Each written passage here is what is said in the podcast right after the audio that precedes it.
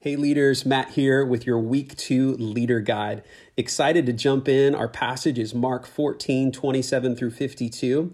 And so what I'll do is I'll just read through the questions and give some different perspectives on how to answer them and how to lead your group discussion time. The first question we have is an icebreaker question. That's one you can feel free to use. You don't have to use it, but we always give you one just to start out with. Just be aware that sometimes these icebreaker questions can, can go on for a while, uh, depending on, you know, how um, fun they are to answer. And so um, as you plan your night, just know, okay, we may not want to do this one or spend too much time on it. So um, just lead that in the way that's best for your group. But our first question is our the question we, we throw out here uh, with our, our head question as we have our head, heart, hands paradigm. And that's the question that says, what stood out to you in this section of scripture or from Sunday's sermon? I love this question because it's a great kind of entryway into discussing the text and the sermon. And so gives your, your group the opportunity to really not have a wrong answer. They can share, well, this is what God spoke to me, or I love when Pastor Nate said that.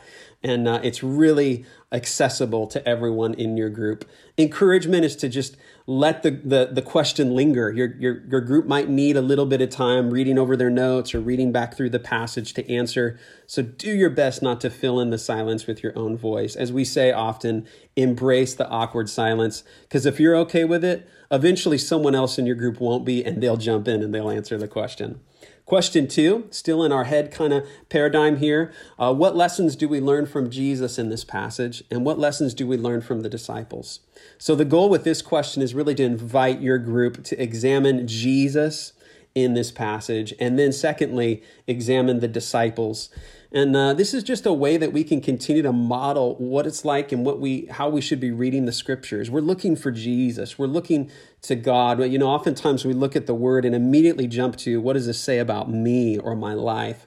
But we want to look at Christ, his character. We want to be uh, distracted by him, in awe of him. And so that's one of the ways that we can continue to teach this way of reading the Bible. But then secondly, there's a lot that happens with the disciples that we can glean from. And so we want to as well investigate that. Pastor Nate gave uh, four great kind of lessons about Jesus. He found solace in the word. He hoped in the resurrection. He endured aloneness on his mission, and he resolved to carry out his purpose.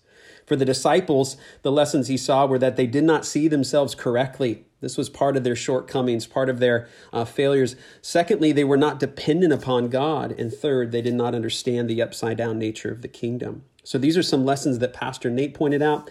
In addition, you know, we include in the leader guide some different ways to, to view this in, in light of Jesus and, and the, the incredible scene of the garden and the peek into what he was feeling and experiencing leading up to his crucifixion. It's a great reminder to us that Jesus was human. He wasn't emotionless, detached from our world. He felt pain and distress, much like we feel, and those very real feelings, he brought them to God. And so we're going to talk about that in other questions, but it's a great reminder from Hebrews four fifteen that says, we do not have a high priest who's unable to empathize with our weaknesses, but we have one who's been tempted in every way, just as we are, yet he did not sin. In Christ, we have a Savior who knows what it's like to feel discouraged and overwhelmed. And so this should encourage us to run to him even more.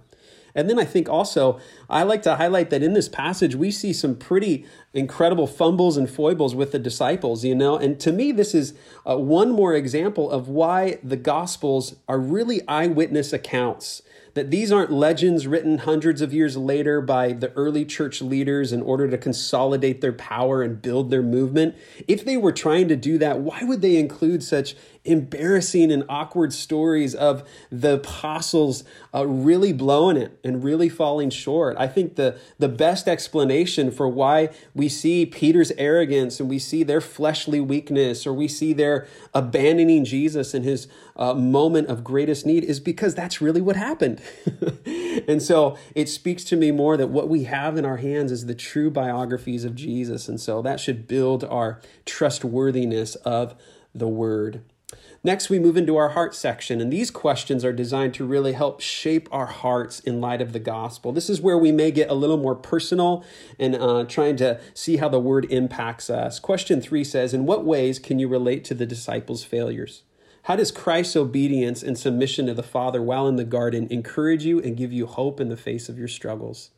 And really, this question is designed to help uh, the members of your group uh, discuss how they can relate to the disciples' shortcomings, because we can all relate, right? But also how Jesus' example in the garden gives them courage to face their struggles.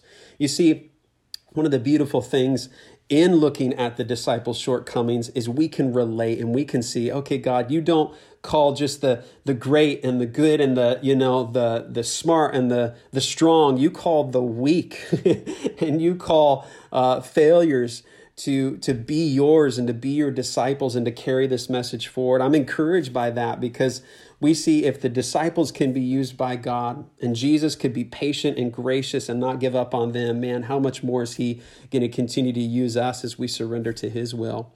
So we see that in their weakness, Jesus was strong.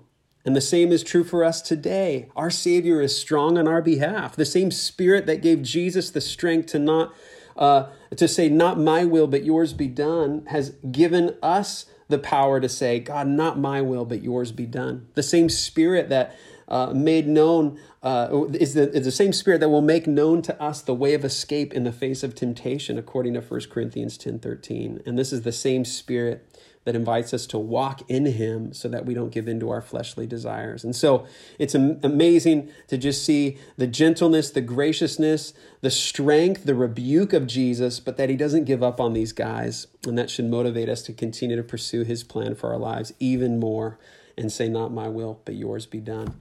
Question four, in the midst of incredible sorrow, Jesus brought his distress to the Father in prayer. How does this encourage you?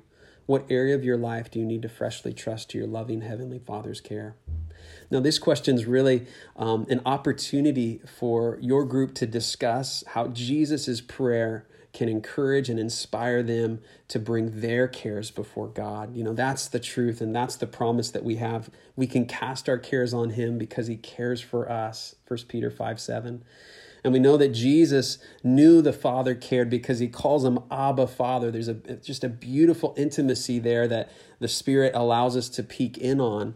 And uh, we can know that if Jesus came to the Father with his feelings, with his pain, with his uh, being overwhelmed, how much more can we come to the Father and seek his face as well? Often our first Uh, instinct is not to go to God in prayer when we're overwhelmed or we're feeling discouraged, but maybe it's to run to different things. But this passage shows us that that's the right and true response, is to go to the Lord, to cast these burdens before him, knowing that just like Jesus, that, you know, the Father didn't remove Jesus's cup from him, but the Father gave Jesus exactly what he needed to face what was before him.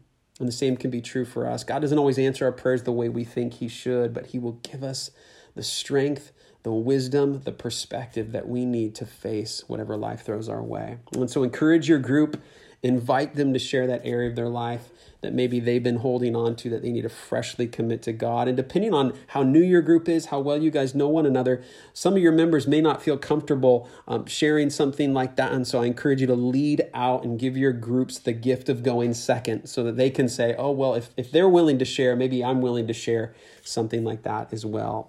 And then the last question is kind of our general application question. We we intentionally leave it open just to allow the Holy Spirit to speak uh, whatever applications he wants to speak in order for us to change not just the way we think, but the way that we live. And the question is, after studying this passage, what's one thing that you're going to do to apply it to your life? And so encourage your members to um to to to share what that thing is. We don't want to just talk about the word. We want to actually say, what is what is this going to change in my life uh, this week? And so I encourage you um to finish your group time in prayer, and, and maybe even use answers to question four to really um populate your prayer time and uh, and and use that as a way to pray these things um to the Lord.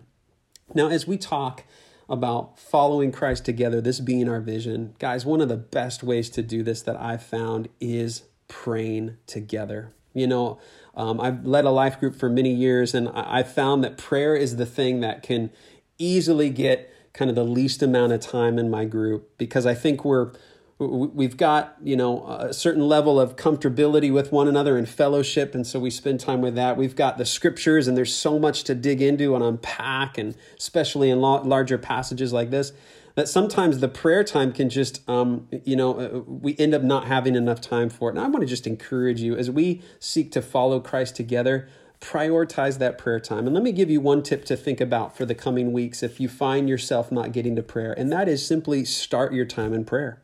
We've done that with our group before when we felt like we weren't giving prayer enough time. I'd encourage you, start your time out with prayer. Just let your group know, hey guys, we're going to mix it up. We're going to change it up. It's totally okay to do that. You're the leader. If you feel that prayer isn't as much as a priority as you want it to be, my tip to you would be, hey, try starting your group in prayer next week or some of the coming weeks and see what the Lord does with that. God bless you guys. We're praying for you. Have a great week of discussion.